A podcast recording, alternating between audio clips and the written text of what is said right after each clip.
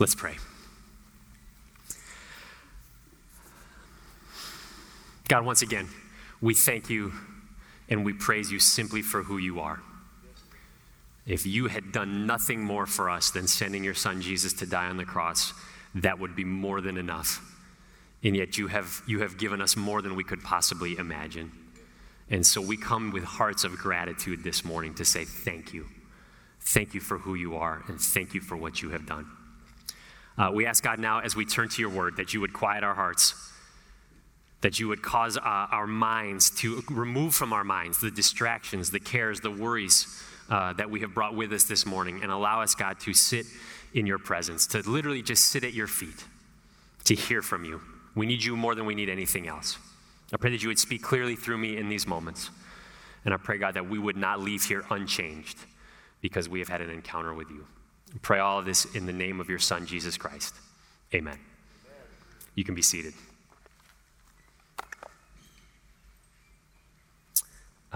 Someone left me water up here, but it's already been drunk. I'm not going to drink that one. I'm grateful for it. Good morning again. Morning. So great to be with you all and to have this opportunity to share God's word. We are going to not be in Mark today. Is that going to mess you up a little bit? We are hitting pause on our series in the Gospel of Mark that we are calling Let's Go.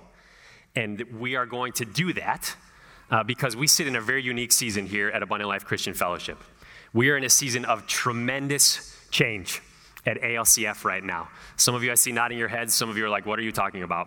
Well, the whole world is in this tremendous season of change right now. I don't care if you're a church, an organization, a company, a family. Everyone is figuring out how to navigate a new normal in a constant COVID world. And what does this look like?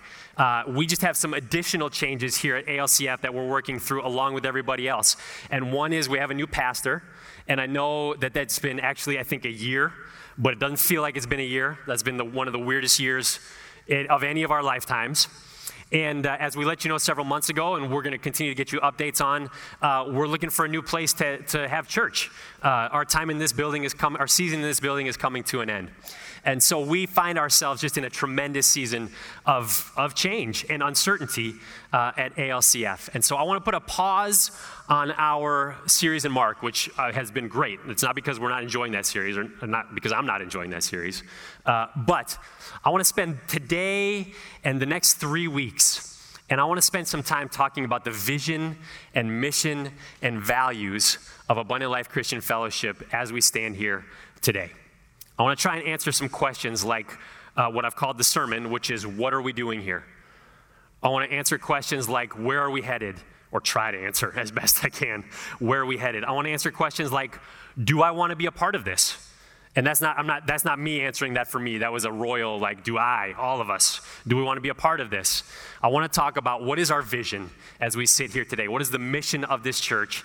And then over the next 3 weeks, I want to talk about the three values that I think we want to lean into as like the three legs of the stool that hold up that vision. Now, if you are like me, you may be sitting here this morning thinking, how do you possibly talk about what the future holds in a season like we are sitting in right now? And I have greatly wrestled with that in these last weeks and months. So here's what I'm going to do.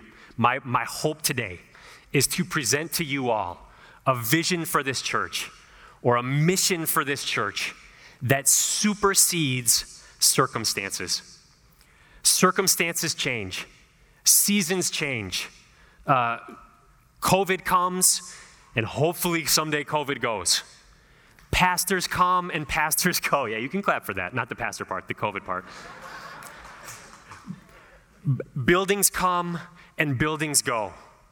Congregants come and congregants go. There are seasons of great and there are seasons of plenty. And my hope this morning is to present a vision of what this church can and I think should be regardless of the season or the circumstances that we find ourselves in. So to do that, I'm going to root it in a passage of scripture found in Matthew. Matthew chapter 22, starting in verse 34. Matthew 22, verses 34 through 40.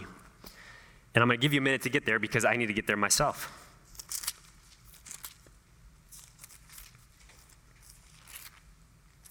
Matthew 22, starting in verse 34 and going through 40, this is what it says. But when the Pharisees heard that he had silenced the Sadducees, they gathered together. And one of them, a lawyer, asked him, that's Jesus, he asked Jesus a question to test him. Teacher, what is the great commandment in the law? And he said to him, you shall love the Lord your God with all your heart and with all your soul and with all your mind. This is the great and first commandment. And a second is like it. You shall love your neighbor as yourself. On these two commandments depend all the law and the prophets. This is the word of the Lord. Thanks be to God. Do you know that we're in a drought? It wasn't really rhetorical. Do you know that we're in a drought? As we stand here today, 88% of the state of California is under the condition that is known as extreme drought. And the place we are at right now, if you're here in person, maybe if you're watching online, depending on where you live, Santa Clara County might be the worst off of any place in the state right now. As of this past week, the Santa Clara County reservoirs, or the reservoirs that feed Santa Clara County, are at 12% full. That's not a great number when you're looking for water. In June, the county declared a drought emergency. They are now talking about starting to charge a surcharge or a penalty for households that use too much water. I have 4 children. We use the washing machine and the dishwasher like your body uses oxygen. We could be in trouble. And really, the whole state is in trouble. Farmers and crops are suffering. If you have a lawn and you're following the rules, your lawn and your landscaping is suffering. Our cars are filthy. I'm grateful for it because it's just a good excuse, a good reason for mine to be filthy. We were at a soccer game yesterday, and virtually every car in the parking lot, even the really expensive ones, were just dirty because everyone is hopefully doing their part and trying to conserve water. I read something this week that there are actually underground reserves of water, but they're afraid to use them because they're afraid of major sinkholes opening up in the ground. And this is to say nothing of the wildfires that are so intimately tied to the fact that we are in a drought. The place that we live is desperate for rain. We are desperate for water. And if you'll just go with me, take it one step further. The drought that we're in right now, and for those of you who are longtime residents of this place, I know you're like, this is like drought number 16 in my lifetime. It is just a little microcosm of the bigger challenge of living in the Bay Area. This is not an easy place to live. The Bay Area is not an easy place to live. It is amazing the juxtaposition that exists in this place. There is maybe no place in our country which draws more people seeking to find the American dream than the Bay Area. And there's also probably no place in our country where it is harder to actually achieve the American dream than the Bay Area.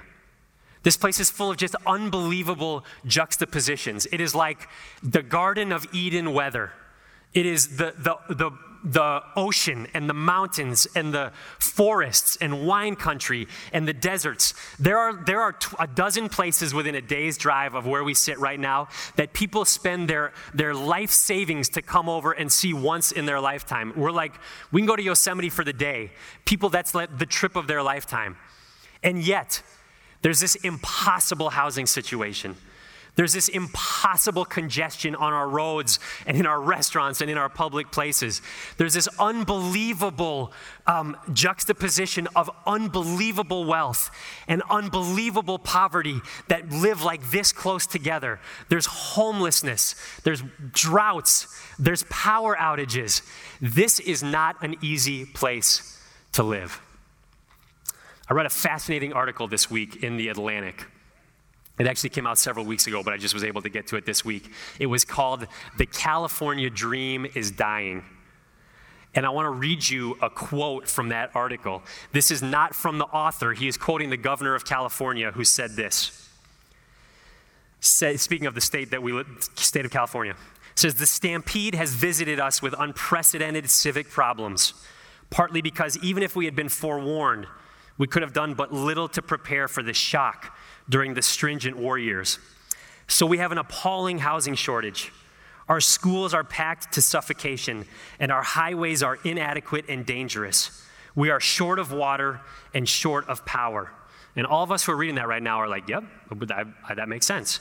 That was the governor of California, not Gavin Newsom, Earl Warren, in August of 1948, 73 years ago. That's a generation is 25 years, 3 generations ago, and we're all like, same. Like, that's what it feels like today. The point of this sermon, the point of this introduction is not to bag on the state of California. It is simply to make the case, this is not an easy place to live. This place is not only desperate for rain, it is desperate for a lot of other things. It is desperate for more affordable housing. It is desperate for equality. It is desperate for clean water. It is desperate for reliable power. It is desperate for less congestion and safer roads and better schools. But it is also desperate for something that supersedes all of those. The place that we live is desperate for Jesus. Yeah. It is not only a physical drought that we are experiencing in this place, it is a spiritual drought. We are desperate not for physical water only, but we are desperate for spiritual water. We are desperate for the rivers of living water that flow out of Jesus Christ, the Son of God, who died on a cross in our place. And that is where we come in. We have that water. We know where to get it. If we are following Jesus Christ, if he is living inside of us, we have that fountain of living water inside of us. And so we have a purpose in this place. This place is desperate for Jesus Christ, and we have him. And so we are here in this place at this time, a real church with real people in a real place to do what I believe are 2 things. It is to know Jesus and to make him known. We exist here at Abundant Life to know Jesus and to make him known. You don't have to wait to the end of my sermon for me to answer the question that I started with at the beginning. I know I say that a lot. What are we doing here? We are here to know Jesus and to make him known. And that idea, that theme is found all over Scripture. But today I want to root it in the passage that we looked at in Matthew chapter 22, because I believe it's one of the clearest places that God's word makes a calling on what we are supposed to be about in our time that we are here. So let's look back at this passage now, and we're going to see the first thing that I want to draw out of it, which is this. We exist to know Jesus. We exist to know Jesus. So in Matthew 22, we get a series of stories where the Pharisees and the Sadducees, 2 groups who were very opposed to each other, but found a lot in common with a united enemy in Jesus Christ. They're trying to catch Jesus. They're trying to call him out. They're trying to do something to trick him, get him to say something wrong so they can bring him down. The Pharisees come to Jesus in Matthew chapter 22 in verses 34 to 40, and they say to him, verse 36, "Teacher, which is the great commandment in the law?" And here's what we need to know about the Pharisees. They were the keepers of the law of God. They were the sect of Judaism that held highest the Old Testament law that God had given the Israelites through Moses. They had drawn out 613 commandments that God had given through Moses in the Pentateuch in the Old Testament. And they said a good Jewish person follows all of these. And one of their favorite things to do, this is true, was to debate amongst themselves the relative merit of those 613 commandments. They love to talk about which was more important, which was less important. Is it more important not to boil a kid in your mother's milk or to not walk your oxen on the Sabbath? And they would have all kinds of arguments about that. And so they come to Jesus and they're like, we're going to get him in this one. So they say, "Jesus, which is the greatest commandment in the law?" And this is what he says, verses 37 and 38. He says to them, "You shall love the Lord your God with all your heart and with all your soul and with all your mind. This is the great and first commandment." So here's what Jesus says. He says, you know the Shema? It's from Deuteronomy 6. Every good Jewish person recited it twice a day, including the Pharisees who were asking this question. Jesus says, that's the most important commandment. And here's what I love about these verses. As we've been studying Jesus in Mark, and we've been in some of his parables, what we have learned is that very often when people tried to trick Jesus, he answered them in these kind of esoteric, ambiguous ways and kind of made them think about what he was getting at. He doesn't do it here. The Pharisees come and they say to him, "What's the most important thing?" And he doesn't pull any punches. He says this, "Love God with all your heart and all your mind and all your strength." That's the number one thing. It's the most important thing. So how do we here at Abundant Life get know Jesus from love the Lord your God with all your mind and all your soul and all your heart?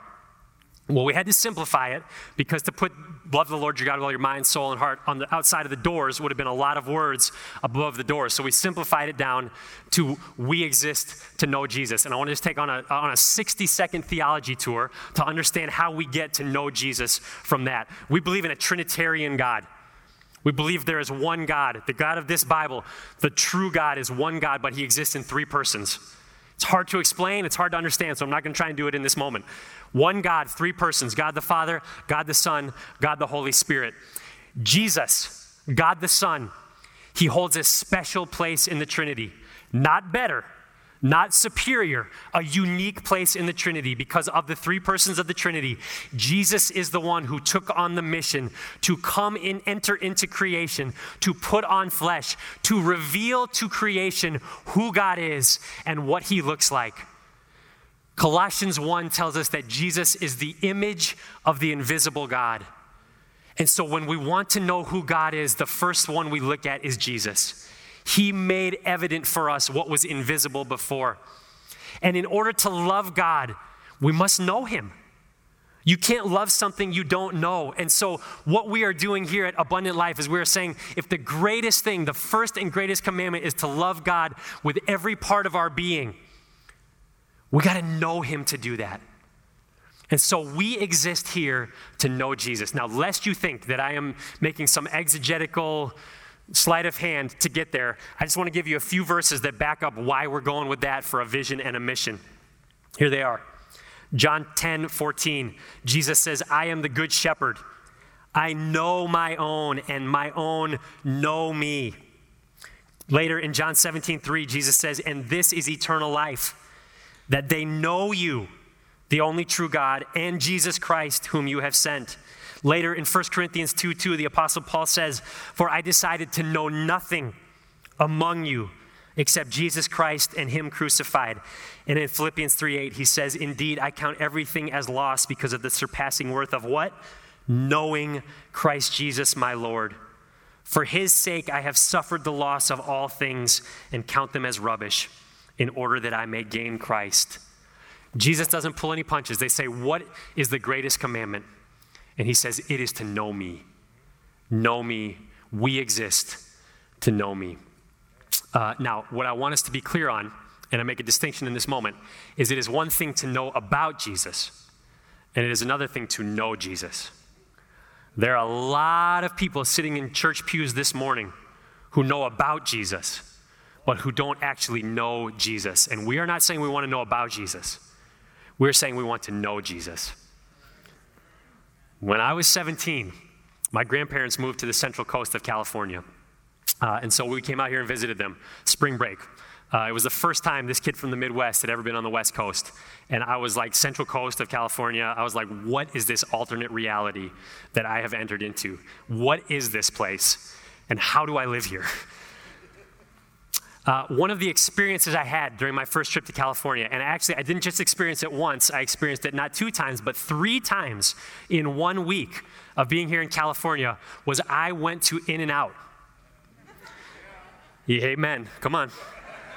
Now I know for those of us who live here, and it's right in our backyard, it has become common. But for outsiders, there is something special about that place called In-N-Out, the palm trees that cross. It's amazing. I had heard about In-N-Out before I came.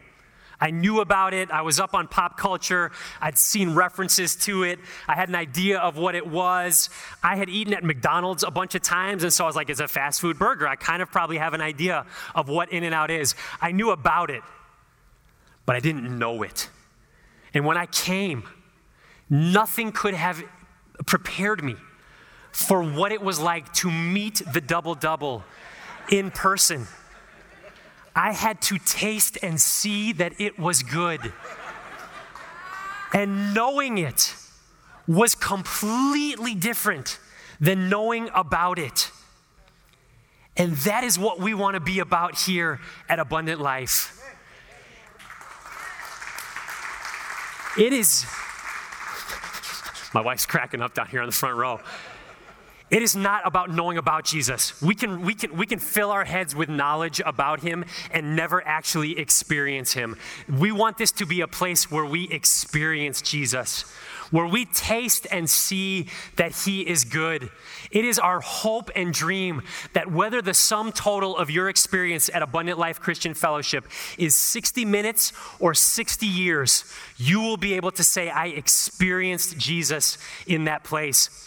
It is why we are so ruthlessly committed to this book, because these are his words. This is the primary way that you know and experience Jesus, is to interact with this book. It is why I count it such an unbelievable privilege and count it such a heavy weight that week after week I get to stand up here and speak with you about the words of this book, because this is literally how we experience Jesus. But we can't do it alone. You could say, well, I'll just, me, my Bible, I can experience Jesus that way. We are the body of Christ. And to know him, to experience him, as messed up and as awkward as we are, you have to be connected to his body. The Word of God knows nothing of a Lone Ranger Christian. It knows nothing of a solo or an off-the-grid Christian. We know Jesus by being a part of a local church that is literally his body. We exist to know Jesus. I want you to hear just quickly what J.I. Packer says about this in his book titled Knowing God. He says this. He says, there is no peace like the peace of those whose minds are possessed with full assurance that they have known God and God has known them, and that this relationship guarantees God's favor to them in life, through death, and on forever. That was half-hearted, but we'll take it. Why are we here? We're here first of all, to know Jesus. Now, the second thing I want to draw out of this text and the second half of the mission and vision of this church in this season, we exist to make Jesus known. We exist to make Jesus known. So Jesus doesn't stop there. He says, this is the first and great commandment. And then verse 39, and a second is like it. You shall love your neighbor as yourself. On these two commandments depend all the law and the prophets. Do you see what's really interesting about this statement? I think we see the word second in there, and very often we think it's below. That's not what he is saying. A second is like it. You shall love your neighbor as yourself. Listen, catch this. Jesus is not saying first you love God and then secondly you love your neighbor. He's not saying love for God goes first and love for neighbor comes along behind. He is saying the second commandment is like the first. So love for God and love for neighbor go hand in hand. They go next to each other. I think the Western evangelical church has done a pretty crummy job of this. We're pretty good with part one, but we don't do such a good job with part two, and it is not subjugated to part one. We are to know Jesus and to make him known. They go hand in hand. Now, I want to try and do the same thing I did with the first point, and this is this. How do we get to know, or how do we get to make Jesus known from love your neighbor as yourself? Jesus is saying here there is a vertical component to our walk with God. And there is a horizontal component to our walk with God. And they go hand in hand. The way that you show that you are loving God is the way that you love the people who are around you. We do not simply exist to walk one-on-one with the God of the universe. We exist to show and share his love with those who are around us. For those of us who are in relationship with Jesus Christ, we have been given a gift. We have a treasure. And Jesus is saying, if that treasure has been given to you, you do not keep it for yourself. You share that treasure with those who are around you. We do not exist just to know Jesus. We exist to know Jesus and to make him known. About 7 years ago, I had a crisis of faith. Not a crisis of doubt, not a crisis of faith doubt. Had those two. This is not that one. About 7 years ago, I had a crisis of faith, and this is what it looked like. I grew up in a Christian home. I went to church all the time. I led ministry in college. I went to a Christian college. I married an amazing Christian wife. I went to church virtually every week as an adult. I tithed regularly, maybe not generously, but I hit my 10%. A lot of December 30ths that I was online punching through a bunch of donations to make sure I hit my 10% for the year. Anybody? Safe space. That's not really the point, but I'm just trying to be transparent with you. Was in a small group, was in a men's ministry. By every standard that you would say, is this guy a Christian? For white, suburban North America, it would be like, yes, he is a Christian. But I started looking at passages like the one we are looking at today and so many others like it in Scripture, where it says our call is to love the Lord our God and to love our neighbor as ourselves. And I started asking myself, does my life reflect what I say I believe? If I really believe it, would my life look the way that it does right now? I think I was pretty good on number one, but I wasn't doing great on number two. And so ultimately what happened is I quit my job, I went to seminary, and here I am 7 years later, and every week I have the privilege and the weight of getting up and speaking about God's word, about talking about what it looks like to follow God and to know him and to love our neighbors as ourselves, to make him known. Now please, here's what I want you to hear in that. Here's what I don't want you to hear in that. What I don't want you to hear in that is if you are like, I'm not sure if my life lines up with what I say I believe, then that means you got to quit your job and go to seminary and become a pastor. If you knew the heartache and the storms that we have walked through over the last 7 years and still feel, you would be like, yeah, I'm not sure that was the best decision for you. It was the path that God had for us. It was the path that God had for me. And your path may be different. Making Jesus known is evangelism. It is proclaiming with words who Jesus is and what he has done. And in a lot of ways, that is the distinct privilege of a pastor. But listen to me. It is more than words. Making Jesus known is more than words, because look at what he says in this passage. Just sit with this for a minute. He doesn't say, go and tell people about me. He says, love your neighbor as yourself. What is implied in that? That we love ourselves. Now look, I know there's a lot of us here this morning and watching online who are probably like, Pastor Gary, I don't even like myself. And I'm like, I hear you. And I feel the same way sometimes. But even when we don't like ourselves, I would argue we still show love for ourselves. We still feed ourselves when we are hungry. We still clothe ourselves when we are naked. We still rest when we need rest. Probably not as soon as we should, but eventually we get there. We pursue jobs, and we pursue relationships, and we pursue opportunities that we think are going to enhance our lives. We educate ourselves. We aim at things and try and make ourselves better. We take vacations. All of these are ways that we show ourselves that we love ourselves. Most of us probably don't get up every morning and preach the gospel to ourselves. We should. That would be awesome. But we do get up and feed ourselves and clothe ourselves and do things to provide for ourselves. And so if Jesus is saying your call is to love your neighbor as yourself, what is he saying? We need to be doing the same things for others that we are doing for ourselves. Yes, it is words. Yes, it is evangelism. Yes, it is telling people with words the truth of the gospel. But it is also loving them indeed. It is words and it is actions. To make Jesus known is more than standing on the street corner and preaching about the gospel. That is good and right and needed, and God will bless it. But it is loving our neighbors like we love ourselves. It is helping to feed them. It is helping to clothe them. It is helping to give them rest when they need rest. It is helping them to get medicine and help when they need medicine and help. It is facing outward, not inward. It is sacrificing our time and our talents and our treasure to serve those who God has put in our lives. Let me say that again, because we like to talk about it, but we don't like to actually do it. To make Jesus known is to sacrifice.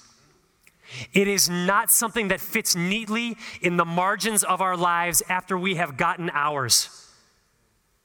It is to intentionally lay down our lives, intentionally incur costs on ourselves, which we never expect to be paid back, simply because we have a treasure and the world needs to hear about it.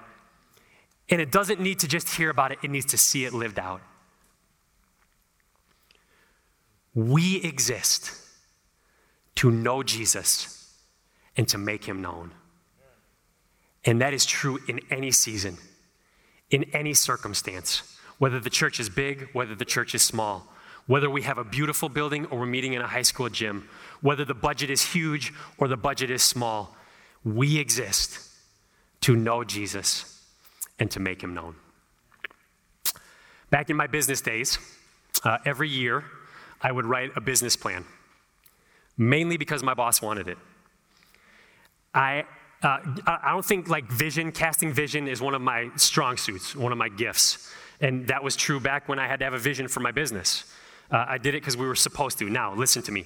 I believe in them. I believe in business plans. I believe in planning. I believe in preparing. I believe in ministry plans. But there was always this distinct feeling inside of me as I was working on my business plan that this is more of a business hope than a business plan.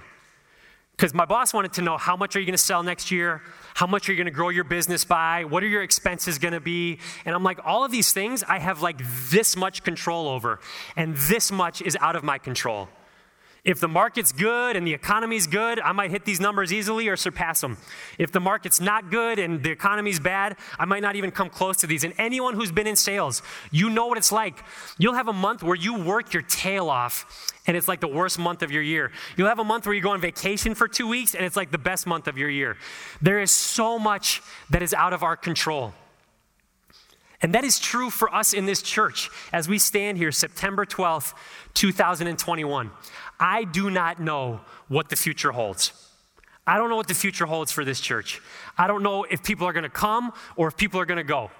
I do, both. Some people are going to come, some people are going to go. I don't know what our building situation is going to look like. We are diligently working on that, and we're going to keep you informed, and it's top priority. But we just don't know how that's going to play out. I don't know what the culture is going to feel like. I don't know what the staff is going to look like. We don't know who the elders are always going to be.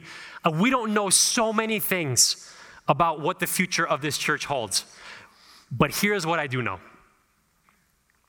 I know this. I did not do what I did 6 years ago. I did not blow up a life that was safe and comfortable and secure and predictable. I did not move my family across the country twice. I did not go back to school in my mid-30s with 4 kids. I did not come to the dying California dream. I did not go through all the valleys and the heartaches and the frustrations and the disappointments that I've gone through over the last 6 years to come out here and play church. I did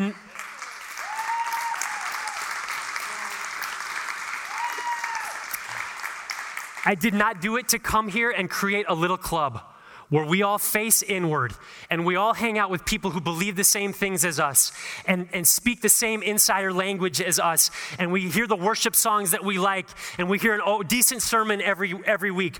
I did not come to create a club. I did not come to create an experience.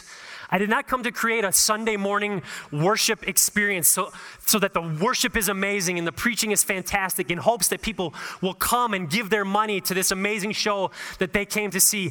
I did what I did because I wanted to lay my life down for the sake of the gospel, because I wanted to lay my life down for the sake of knowing Jesus and making him known. I came because I wanted to be a part of something that was kicking in the gates of hell. I wanted to be a part of something that was on the team that is radically laying down their lives, because we are in a war. We are in a spiritual war.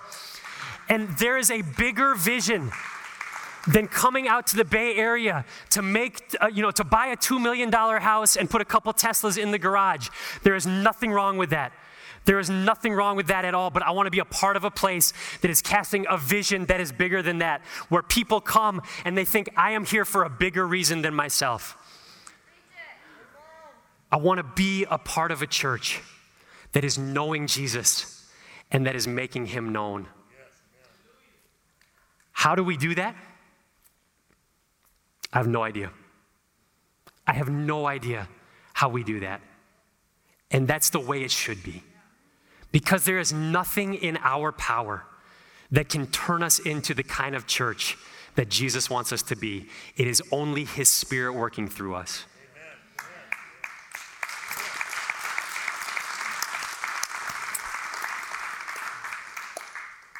have hopes and I have dreams for Abundant Life Christian Fellowship. I want to see thousands of baptisms. I want to see families restored and thriving. I want to see marriages restored and thriving. I want to see people move from death to life. I want to see people who would never step foot in a church come here and sense that they are experiencing Jesus. I want to see people go from spiritual infancy to spiritual young adulthood to spiritual maturity to spiritual fatherhood and motherhood. I want to support missionaries. I want some of you to become missionaries. I want you to say, I have a calling on my life that I cannot deny, and we facilitate that move for you. I want us to plant churches. I want us to be a vibrant, alive community that is not facing in, but is facing out and is doing battle on the daily with Satan and his demons here in the Bay Area. I want to continue the 30-plus year legacy of Abundant Life Christian Fellowship, being a place that knows Jesus and makes him known and is shining a light into the darkness of the Bay Area and is changing the community around it because Jesus' power is working through it. But we can only do that if Jesus is in the midst of us. And so we are here to know Jesus and to make him known. I do not want to waste my life aiming too low, and I do not want any of us to do it either. May we not waste our lives. We don't know what God is going to do, but we know what he is capable of. We don't know what the future holds, but we know the one who holds the future. His call is very simple. Love me and love others. Know Jesus and make him known. What are we doing here? We are knowing Jesus and we are making him known. Let's pray.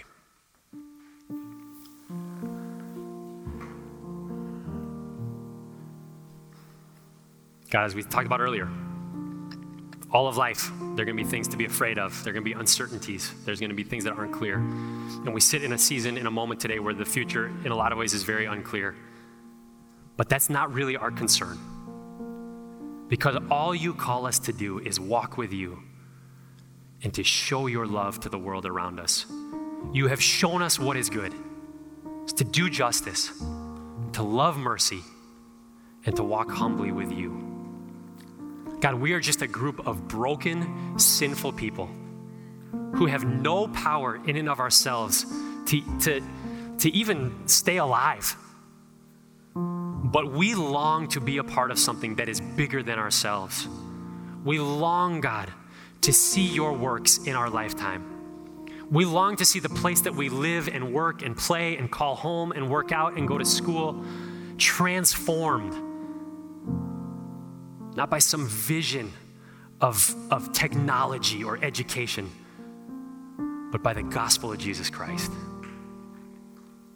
May Abundant Life be a place, God, that is knowing you and making you known, and we can only do it if you empower us to do so. Thank you. Thank you for who you are. Thank you for the hope that is found in you.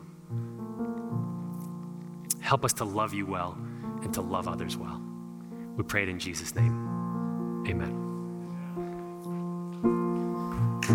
Stand with me. Stand with me, church, and let's sing this last song together. Stand with me. Father,